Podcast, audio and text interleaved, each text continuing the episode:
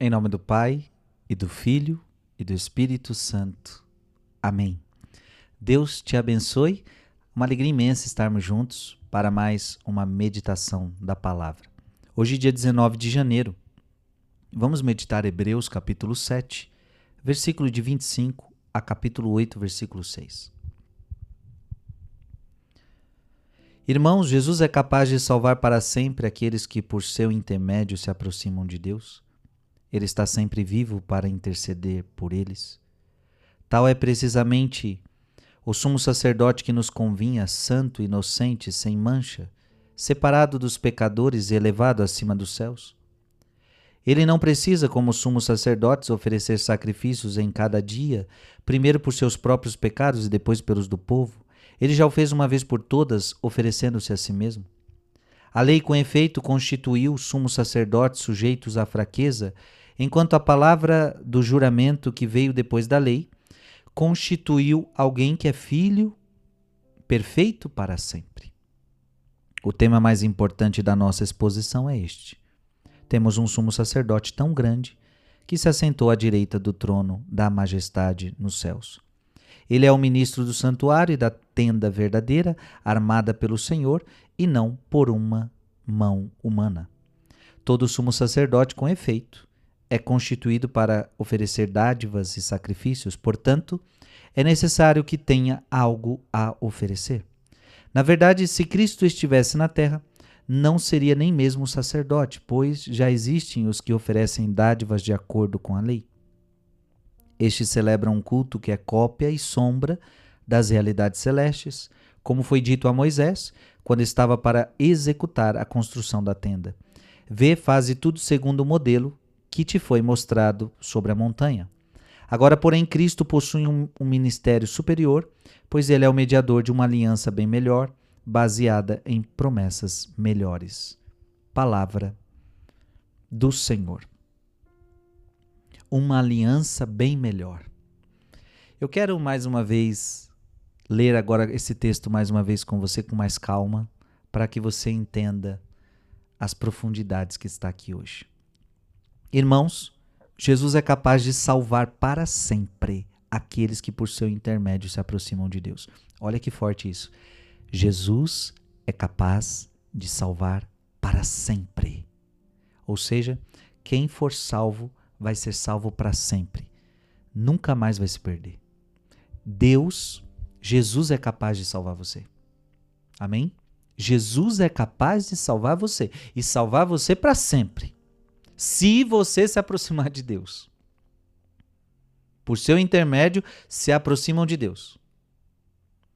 Ele está sempre vivo para interceder por eles. Ou seja, Jesus está sempre vivo para interceder por você, para que você chegue ao céu. Aliás, eu digo que se Jesus não nos ajudar, a gente não chega ao céu nunca. Se não está ele lá rezando por nós, intercedendo por nós, a gente não chegaria nunca ao céu. Mas pode ter certeza que ele é o nosso grande intercessor. Tal é precisamente o sumo sacerdote que nos convinha. Santo, inocente, sem mancha, separado dos pecadores e elevado acima dos céus. Haviam sacerdotes na terra. O Antigo Testamento já havia sumos sacerdotes, mas nenhum como Jesus. Porque todo sacerdote é pecador, tem os seus pecados, tem suas fraquezas. A gente precisava de um sacerdote sem pecado, santo, inocente, sem mancha, separado dos pecadores e elevado acima dos céus. Então Hebreus está falando que Jesus é o verdadeiro sacerdote. Ele não precisa, como sumos sacerdotes, oferecer sacrifícios em cada dia, primeiro por seus próprios pecados, depois pelos do povo. Ele já fez, uma vez por todas, oferecendo-se a si mesmo. O sacrifício dos sacerdotes tem que, tinha, tinha que ser repetido a cada dia, mas agora esse sumo sacerdote, que é Jesus, ele já fez uma vez por todas, não precisa mais repetir. É por isso, meu irmão, Jesus não precisa morrer na cruz de novo por nós. Ele já morreu. E esse sacrifício que ele fez foi para sempre. Para sempre. A lei, com efeito, constituiu sumos sacerdotes sujeitos à fraqueza, enquanto a palavra do juramento, que veio depois da lei, constitui alguém que é filho. agora o sacerdote é o Filho, perfeito para sempre. Isso é lindo. E o tema mais importante da nossa exposição é este: temos um sumo sacerdote tão grande. Amém? Diga comigo, eu te, temos um sumo sacerdote grande, que se assentou à direita do trono da majestade nos céus. Ele é um ministro do santuário e da tenda verdadeira, armada pelo Senhor e não por mão humana. Você vê que a carta aos Hebreus está fazendo uma grande teologia sobre o sacerdócio de Cristo? Todo sumo sacerdote, com efeito, é constituído para oferecer dádivas e sacrifícios. Portanto, é necessário que tenha algo a oferecer. Na verdade, se Cristo estivesse na terra, não seria nem mesmo sacerdote, pois existem os que oferecem dádivas de acordo com a lei. Estes celebram um culto que é cópia e sombra das realidades celestes.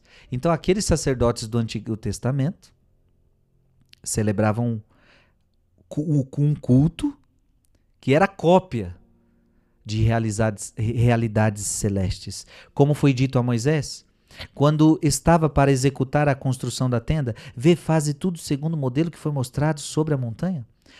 Agora preste atenção. Agora, porém, Cristo possui um mistério superior. Então, o sacerdócio de Cristo é um, é um ministério superior.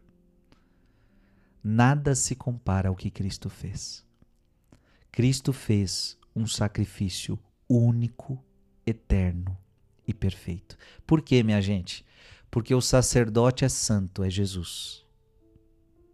E, todo, e aqui nós ouvimos, todo sacerdote tem que oferecer alguma coisa. Antes eles ofereciam o quê? Animais, essas coisas.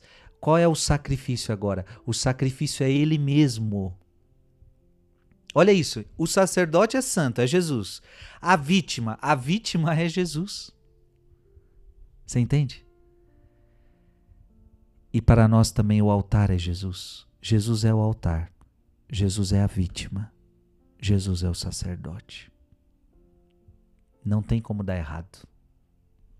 Por isso que, agora, porém, Cristo possui um ministério superior, pois ele é o mediador de uma aliança bem melhor, baseada em promessas melhores. Então, agora sim, a gente está numa aliança melhor a gente está com promessas melhores. E o que, é a missa, gente? A missa é a atualização, é a presentificação deste ato de Cristo, do único sacrifício de Cristo na cruz. Toda missa é a atualização disso, é a presentificação deste grande mistério. Pai, Filho e Espírito Santo. Amém.